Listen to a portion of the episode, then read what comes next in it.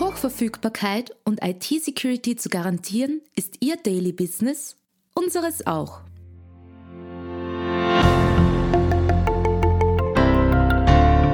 Imontaris Tech Talk, dem Podcast von IT-Profis für IT-Profis, beantworten unsere Experten und Partner die spannendsten Fragen rund um Netzwerk, IT-Sicherheit und Compliance und gewähren echte Insider-Einblicke.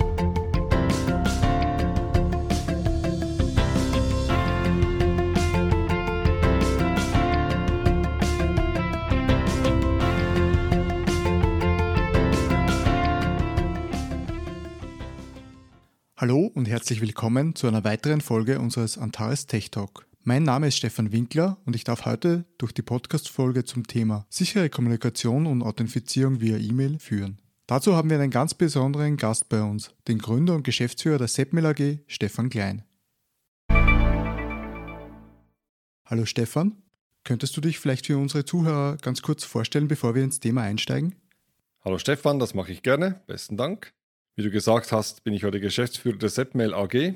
Ich beschäftige mich mittlerweile schon seit 22 Jahren mit dem Thema E-Mail-Verschlüsselung.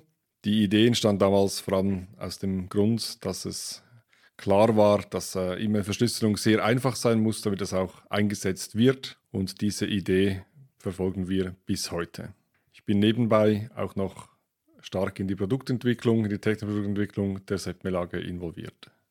Dann steigen wir gleich in das Thema ein moderne Kommunikation kenne ich jetzt eigentlich so Zoom, Teams, Slack, Signal, alle diese Dinge. E-Mail, ist das überhaupt noch relevant in Zukunft? Ist das ein Thema, das uns beschäftigen wird oder wird das nicht ohnehin bald einmal abgelöst durch neuere, durch andere Technologien?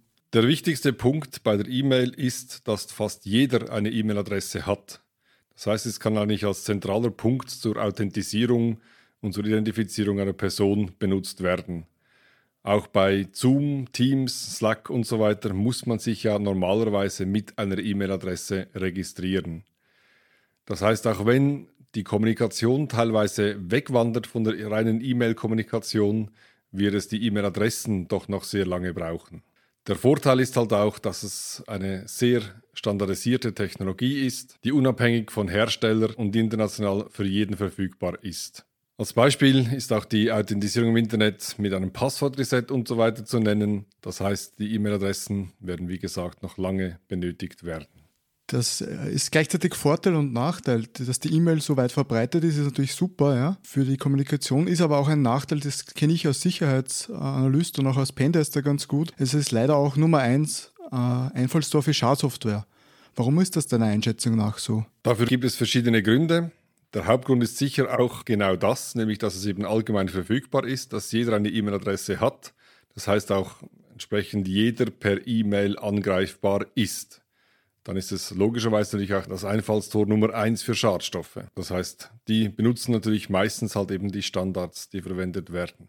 Es hat aber sicher auch damit zu tun, dass das SMTP-Protokoll halt schon ein sehr, sehr altes Protokoll ist und natürlich nicht von Anfang an auf eine so hohe Nutzung und auf eine so weite Verbreitung ausgelegt war. Das macht es dann halt auch einfacher, zum Beispiel E-Mail-Adressen und Absenderadressen zu fälschen.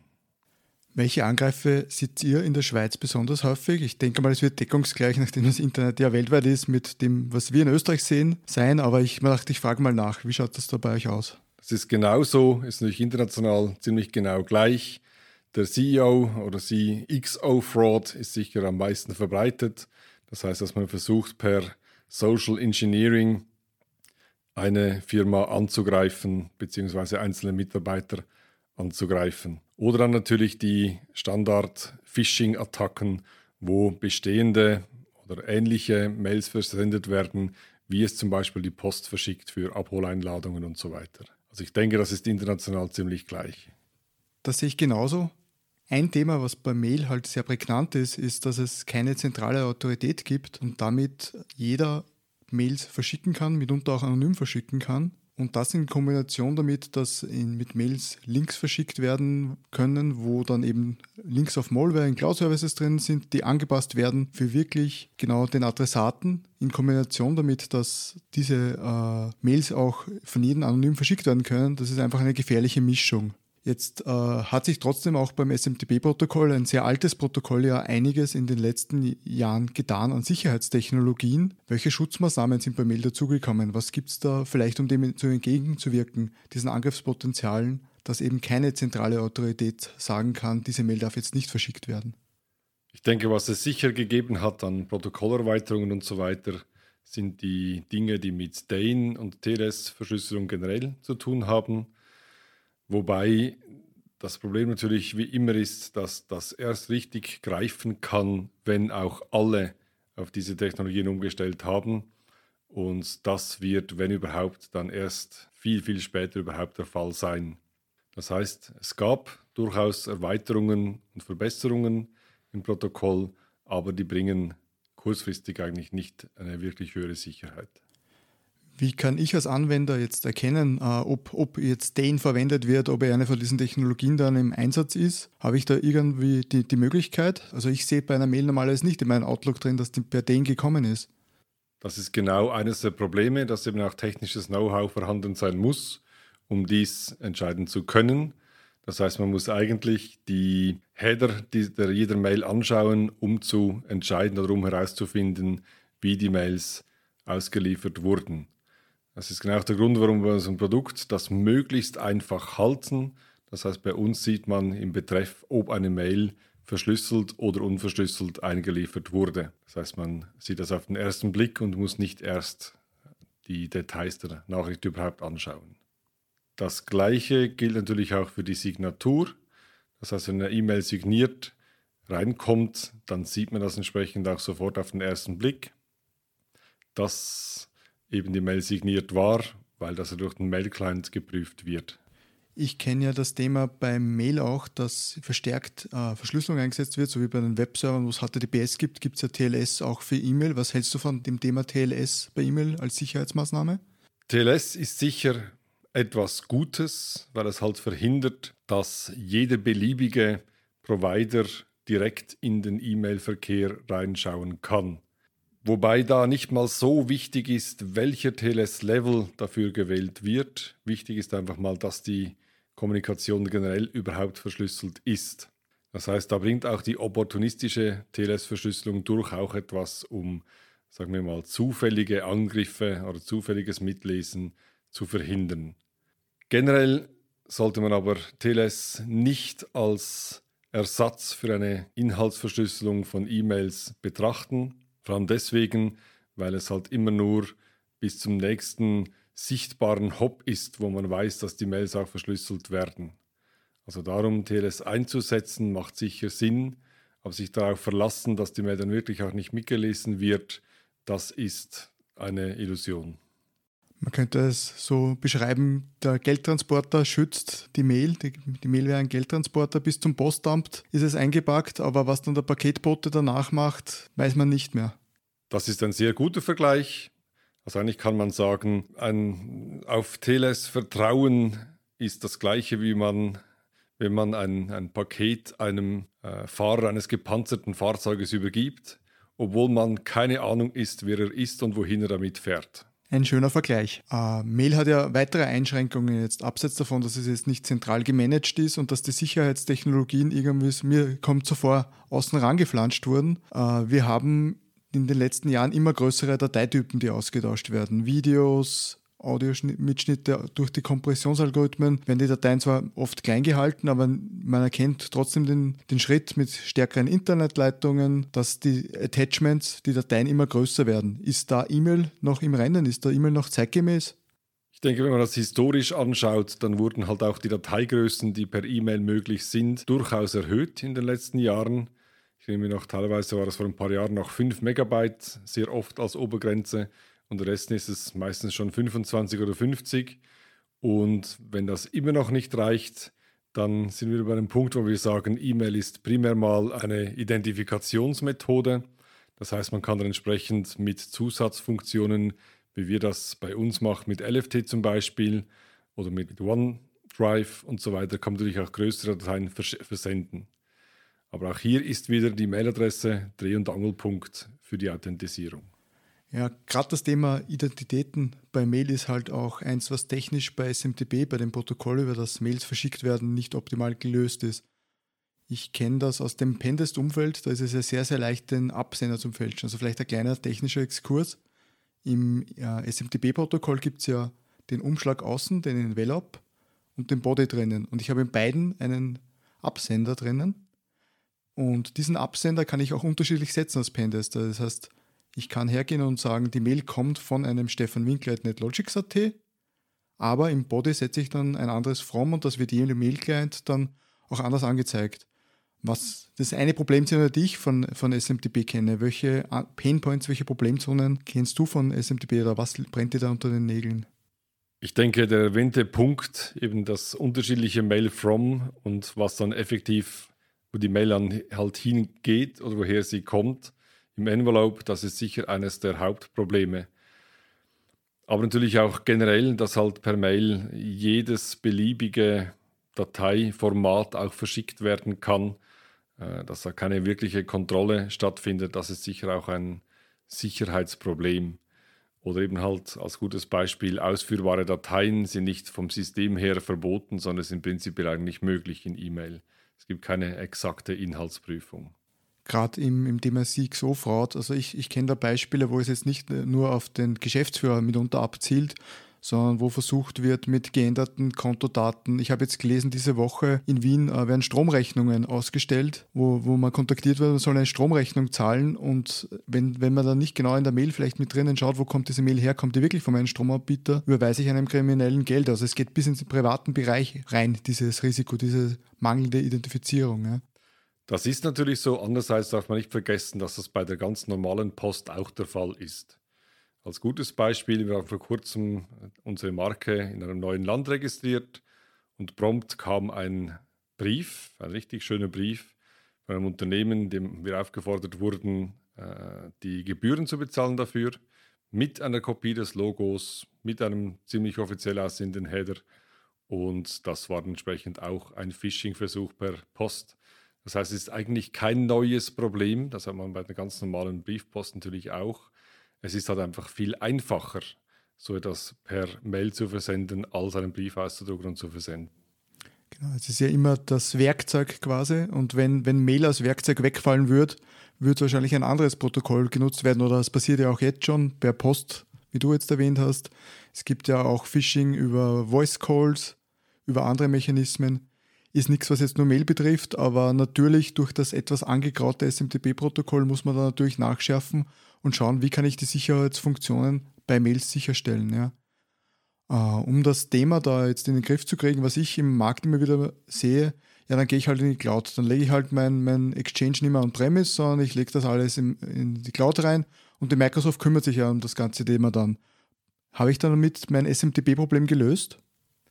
Nein, natürlich nicht, weil Schlussendlich ist auch bei Microsoft wieder SMTP im Einsatz. Ich denke, man kann mit gutem Gewissen sagen, dass vor allem die Infrastruktur, Infrastruktursicherheit durch einen Cloud-Dienst wie Microsoft erhöht wird. Dafür ist man natürlich in einer Abhängigkeit, die dann auch sehr gefährlich sein kann, je nachdem, in welcher Branche man tätig ist und was man genau mit Mails alles macht.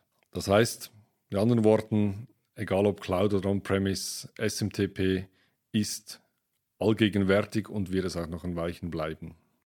Um festzustellen, ich bin jetzt der Stefan Winkler in einer Mail, gibt es ja die Möglichkeit einer digitalen Signatur. Möchtest du da kurz ausholen, vielleicht für unsere Zuhörer, was ist das eigentlich? Weil ich höre da verschiedenste Dinge. Manche verwechseln das mitunter mit dem Disclaimer unter einer Mail drinnen. Dann ist es wieder was Technisches. Was genau ist jetzt so eine digitale Signatur?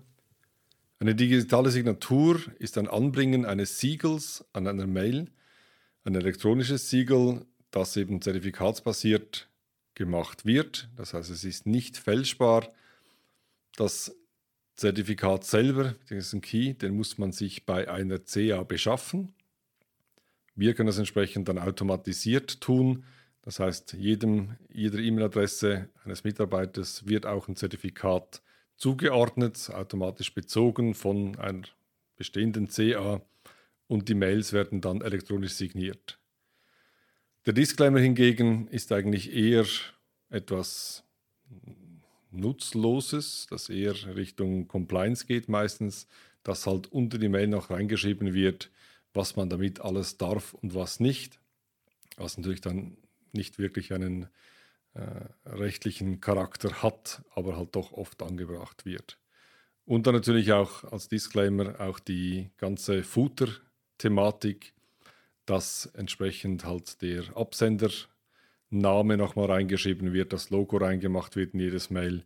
Übrigens auch etwas, was die SEP-Mail auch kann, dass man die Disclaimer verwaltet. Bringen tut es natürlich, dass der Gegenüber dann weiß, dass die Mail wirklich mindestens vom Absendersystem kommt und nicht einfach von irgendwoher und dass die Mail auf dem Weg nicht verändert wurde.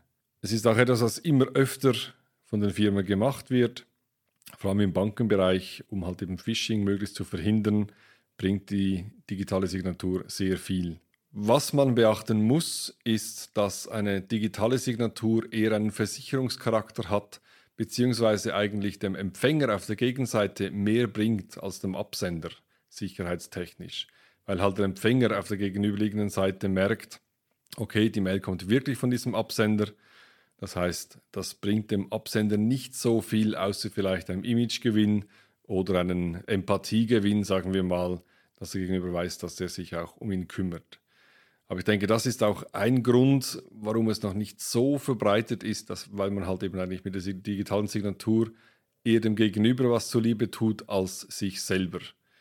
Weil vor allem eben technologische Verfügbarkeit und auch Preise sind unterdessen nicht mehr wirklich ein Hinderungsfaktor. Also die Preise der digitalen Zertifikate haben sich äh, in den letzten Jahren extrem äh, nach unten entwickelt und wie gesagt auch technisch eine SEP-Mail kann das eigentlich problemlos erledigen, dass halt alle Mails, die rausgehen, signiert werden. Und das ist ja auch in den meisten Clients also gut sichtbar, also zumindest jetzt im Beispiel von S-MIME, was die SEP-Mail ja spricht. Es gibt da weitere Protokolle in dem Umfeld. Es gibt natürlich noch die alte Technologie, sagen wir jetzt mal von PGP. PGP hatte vor allem vorher den, den Vorteil, dass man ohne Hinzuziehen einer externen Stelle ein Zertifikat bzw. einen Key generieren konnte oder auch heute noch kann.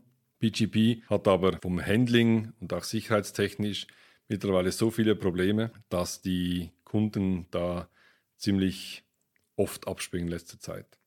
Es gibt aber noch die Verschlüsseler der ersten Stunde, die noch an PGP festhalten. Aber ich denke, es ist eine Technologie, die ziemlich rasch oder ein Protokoll, das ziemlich rasch verschwinden wird in den nächsten paar Jahren. Das ist ja erfreulich. Dann haben wir da mal einen Standard, der sich vielleicht durchsetzen wird in diesem Bereich, weil das war ja ohnehin bei der Mailverschlüsselung immer das Thema, was nehme ich denn da wirklich, ja? Ja, ich denke, es ist schon relativ lange klar, dass SMIME da eine enorme Fülle von Vorteilen hat gegenüber PGP. Vor allem natürlich, dass fast jeder Mail-Client SMIME beherrscht und PGP halt wirklich etwas Proprietäres ist, was mit einem Add-in oder einem Zusatzprodukt erledigt werden muss. Zum Thema Signaturen, was mir auch immer wieder unterkommt, sind Dokumentensignaturen, ein signiertes PDF. Das ist aber nichts, was ihr SEPmail macht. Ihr kümmert euch rein um, um die Mails und nicht, jetzt, dass die Attachments drin verschlüsselt ist, dass das PDF im Anhang verschlüsselt wird. Das ist so für die Signatur, für die technische Signatur einer Mail und eines PDF-Dokuments werden eigentlich sehr ähnliche technische Algorithmen verwendet. Darum wird es auch oft ein bisschen vermischt, die beiden Sachen aber es ist ja das komplett anderes eigentlich, weil bei der PDF-Signatur steht eigentlich auch vor allem die qualifizierte Signatur im Vordergrund. Das heißt, dass man ein, ein Dokument eigentlich wirklich elektronisch rechtsgültig unterschreibt. Bei der Mail-Signatur geht es eher darum, dass eben der Absender mal authentisiert ist, dass man sieht, woher die Mail kommt. Aber es sollte eigentlich keinen rechtlichen Charakter haben. Und neben Signatur, das ist das eine Mal, kann ich ja auch verschlüsseln. Das ist ja eigentlich, wo das Ganze herkommt. Also ich kann auch mich darum kümmern, dass die Inhalte für irgendwie jemanden, der meine Mail am Weg abfängt, äh, nicht lesbar sind. So ist es. Und genau darauf konzentrieren wir uns ja seit 22 Jahren, dass wir die Verschlüsselung halt eben auch möglichst einfach zugänglich machen. Das heißt, dass der Absender und der Empfänger sich eigentlich nicht groß um die technischen Details kümmern muss er muss auch nicht verstehen, wie ein asymmetrisches Verschlüsselungsverfahren funktioniert, sondern das Denken übernimmt eigentlich die Appliance. Und wenn man heute schaut, wie unsere Kunden die Mails verschlüsseln, dann ist eigentlich an erster Stelle schon bald die SEPmail Managed Domain Encryption. Das heißt, zwischen SEPmail Appliances wird immer automatisch verschlüsselt und mit der Verbreitung der Appliance hat sich auch dieser Anteil stark erweitert. Und dann natürlich per S-MIME, sobald der Gegenüber ein S-MIME-Zertifikat hat und das auch zum Signieren eingesetzt wird, kann es von der SEPmail automatisch auch zum Verschlüsseln verwendet werden. Wenn man verschlüsseln will, aber kein Standard verfügbar ist, dann hat man immer noch die Möglichkeit, auf unsere China-Technologie auszuweichen. Das ist eine patentierte Technologie, bei der die Mail verschlüsselt ausgeliefert wird, der Empfänger aber außer einem normalen Mail-Client, einem Browser, kein, kein spezielles Programm braucht, um die Mails auch entschlüsseln und lesen zu können. Das heißt, da macht es euch auch das zunutze, wo eigentlich Mail ursprünglich herkommt. Die Domäne, wo er sich das dann abholt, ist ja eine, die dann der Firma gehört. Und damit weiß auch der, wenn er nur auf dem Link in der Mail klickt, okay, im Browser oben steht drin, das gehört zu dieser Firma und das ist, gehört dann auch von dieser Firma und er kann auch den Absender dadurch authentifizieren. Kann man das so sagen oder hat das nichts mit, mit digitaler Signatur dann zu tun, mit dieser China-Weblink-Technologie? Bei China hat man natürlich die gleiche Sicherheitsstufe, sagen wir mal, wie beim E-Banking. Das heißt, man sieht den Domainnamen, auf den zugegriffen wird. Man sieht auch, ob ein Zertifikat vorhanden ist. Somit kann man da ziemlich gut nachprüfen, ob der Absender, der drinsteht, auch wirklich der ist, der die Mail gesendet hat. Auch bei der Domainverschlüsselung könnte man eigentlich signieren. Das heißt, dass man eine, Domain, eine Domain-Signatur benutzt. Das Problem da ist, dass es natürlich dann proprietär ist. Wir tun das übrigens auch als SEPmail und zwar im Gesundheitsbereich in der Schweiz. In jedem, fast jedem Krankenhaus in der Schweiz steht eine, ein sogenannter Hinmail-Gateway und da werden die Mails zwischen den Krankenhäusern verschlüsselt und auch Domain signiert. Und der Empfänger sieht auf einen Blick, nämlich auch im Betreff, ob die Mail verschlüsselt war und ob sie signiert war. Aber generell gibt es keine, keinen Standard für äh, eine Domain-Signatur mit S-MIME, weil eigentlich immer die Mailadresse im Zertifikat drin steht und nicht die Adresse des Gateways. Das heißt, Zepmail hat im deutschsprachigen Raum, was ich mitbekomme, einen hohen Marktanteil und das verursacht schon mal, dass ein kleiner Technologiewechsel in diesem Mailverschlüsselungsbereich ist, durch eure Technologie, dass die SEP-Mails miteinander verschlüsseln. Was tut sich sonst in diesem Technologiebereich Mailverschlüsselung, sichere Absender? Gibt es da Neuerungen? Ich denke, es gibt im Moment keine wirklich grundlegenden Änderungen oder Neuerungen. Was es halt gibt, ist dann zum Beispiel eine Verbesserung der TLS-Technologien über DNSSEC, über DANE und solche Protokolle oder solche Zusätze, aber am Grundsatz wird sich wahrscheinlich nicht viel ändern.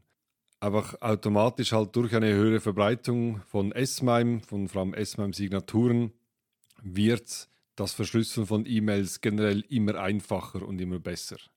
Also über die 22 Jahre, über die letzten, das war das immer für mich immer sehr interessant, wenn man wieder mal auf eine Kundenmaschine draufschauen konnte. Am Anfang habe ich mich gefreut, wenn ich da überhaupt mal gesehen habe, dass Domain verschlüsselt wurde.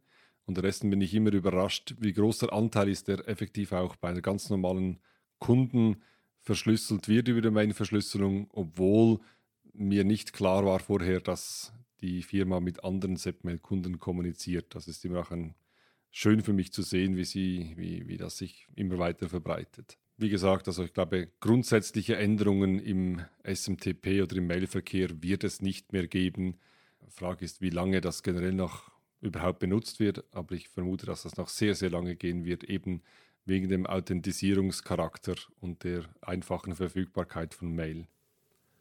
Das heißt, der Zukunftsausblick für Mail ist, dass wir es jetzt endlich wirklich tun, dass die Verschlüsselung jetzt nach 20 Jahren oder ich weiß nicht, wie lange du dich schon damit beschäftigst, angegangen wird und in der Fläche passiert dann ist ja das eigentlich schon einmal ein, Fortschritt und ich habe eben die Vertraulichkeit, ich habe die Integrität von Mails dann in diesem Protokoll drinnen, wo ein zentralistisches System natürlich die Vorteile hat, dass so Dinge wie Verschlüsselung ich einfach mal ändern kann, wo ich einfach mal einen Verschlüsselungsalgorithmus wie im Beispiel von Signal oder sowas vorschreiben kann. Das wird jetzt ankommen, das ist die Zukunftsaussicht für Mail und damit kann ich diese Vertraulichkeits- und Integritätsaspekte jetzt vielleicht auch Mail in Zukunft angedeihen lassen. Das ist eigentlich der Fortschritt, oder, den wir bei SMTP sehen. Ich denke, das kann man so sagen. Es wird keine wirkliche zentrale Stelle geben, verteilte Stelle, sagen wir mal. Aber eben weil halt auf eine standardisierte S-MIME-Verschlüsselung immer öfter gesetzt wird, wird auch im internationalen Verkehr immer mehr auch effektiv inhaltsverschlüsselt. Wir versuchen natürlich auch nicht generell etwas Proprietäres auf die Beine zu stellen. Das heißt, wann immer möglich halten wir uns an die Standards. Das heißt, wir können auch mit anderen, problemlos mit anderen Lösungen per S-MIME äh, verschlüsselt kommunizieren. Eine Ausnahme ist, wie vorhin erwähnt, die, der Gesundheitsbereich in der Schweiz. Aber dort können wir das tun, weil wir halt eine, die kritische Masse haben. Weil, wie gesagt, praktisch jedes Krankenhaus in der Schweiz da auch angehängt ist. Dann darf man auch oder kann man auch etwas Proprietäres tun. Aber das jetzt generell weltweit auszurollen, ist natürlich sehr, sehr schwierig. Das wäre schön für euren Umsatz, aber das wird wahrscheinlich schwierig zu erreichen sein, ja. Das ist sicher so leider, ja. Ich glaube, in Österreich habe ich auch mitbekommen, dass im medizinischen Bereich in die Richtung gegangen wird, da auch mehr zu verschlüsseln. Ich glaube, da ist jetzt hier SEPMail auch mit dran. Muss ich jetzt ehrlich sagen, dass ich nicht darüber informiert bin. Möglich ist es durchaus. Was wir in vielen Branchen feststellen, ist, dass halt oft versucht wird, etwas komplett eigenes Proprietäres auf die Beine zu stellen, sei es zum Beispiel ein Portal, über das dann die äh, Kommunikation läuft. Und diese Versuche gehen fast immer schief. Von dem her kann ich auch sagen mit gutem Gewissen, dass wir dem Gesundheitssystem in der Schweiz sicher einen Gefallen gemacht haben, dass da eben mit ganz normalen, bekannten Kommunikationsmitteln gearbeitet werden kann und die Mails trotzdem immer automatisiert verschlüsselt werden. Also sicher haben Portale auch ihre Vorteile, aber meistens ist halt das Scheiterungsrisiko bei Zusatzlösungen oder proprietären Lösungen immer viel höher, als wenn man Standards benutzt. Für mich persönlich ist E-Mail ja auch ein angenehmer Kommunikationskanal, muss ich sagen, gerade durch dieses Queuing, dass ich Filterregeln habe, dass ich Ordner habe, wo ich Kommunikationskanäle aufmachen kann hat sich ja auch einiges getan, war auch nicht immer ganz so einfach vielleicht verwendbar, wobei jetzt die letzten Jahre zieht sich das schon durch. Gerade so mit dieser ganzen Echtzeitkommunikation, da ein Teams-Meeting, da ein Chat, ist auch Mail auf jeden Fall ein angenehmer Kommunikationspfad für mich persönlich und von dem her denke ich, dass das wird uns auch bleiben, ja, eine Zeit lang. Es ist ja nur so, dass E-Mail technisch gesehen nicht ein Realtime-Kommunikationsmittel ist. Aus Sicht der Kunden oder der Mail-Benutzer ist es natürlich real-time, weil die erwarten, dass wirklich eine E-Mail genau dann ankommt, wenn sie auch abgeschickt wurde oder spätestens nach zwei Sekunden, was eigentlich vom Protokoll her nicht wirklich so vorgesehen ist. Ich glaube mich zu erinnern, dass die erste Mail, die von den USA in die, nach Europa geschickt wurde, eine Woche gebraucht hat, um anzukommen. Und eigentlich kann man auch heute nie sagen, wie lange eine Mail hat, um anzukommen. Aber wie gesagt, die Erwartungshaltung beim Kunden ist immer, dass es sofort eigentlich ankommt, dass es real-time ist. Also dafür ist das Protokoll ja nicht so schlecht. Das ist jetzt, glaube ich, den 40. Geburtstag hat es jetzt schon gefeiert. Funktioniert fast echtzeitnah und stabil und in verschiedensten Bereichen, also von Monitoring-Systemen, wo ich Statusmails bekomme, bis zu meiner Stromrechnung, bis zu anderen Dingen, wird eigentlich alles über Mail und jetzt nicht über Facebook Messenger erledigt. Das hat sicher auch was. Ich denke, man kann es nicht sagen, dass ein Protokoll wie ein guter Wein reifen muss.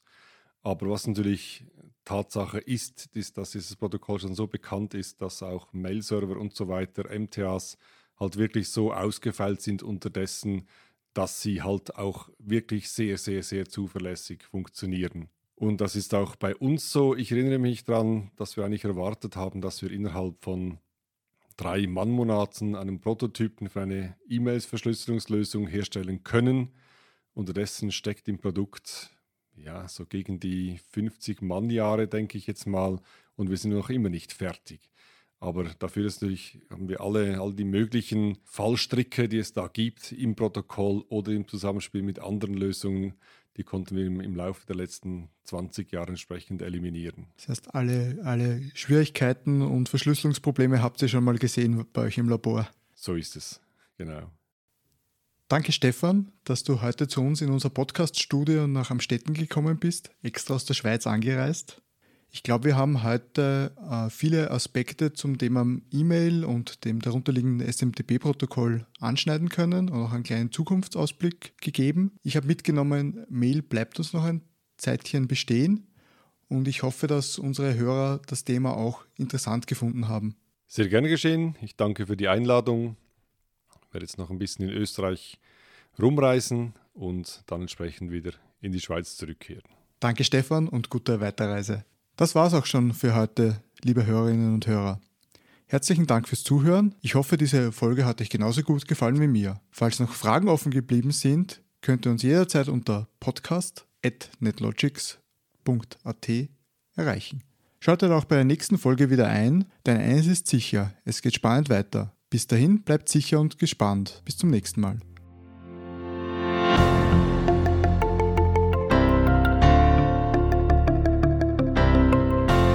Antares NetLogics ist ein führender österreichischer Dienstleister für IT-Sicherheit, kritische Infrastrukturen und Managed Services. Hochverfügbarkeit, Sicherheit und Betriebskontinuität sind für Sie ein Thema? Wir führen Sie mit 20 Jahren Erfahrung auf den richtigen Weg.